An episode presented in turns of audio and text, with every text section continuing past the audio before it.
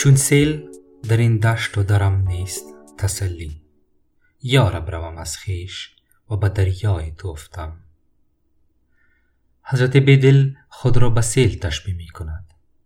در این دنیا هر قدر به مادیات دست یابی و پیش بروی بیشتر غرق می شوی و تغیان می کنی. در زندگی غیر از عبادت خداوند تسلی حاصل نمی شود. در حدیث شریف آمده است. اگر بنی آدم دشت از طلا داشته باشد آرزو می کند که ای کاش دشت دیگری می داشت.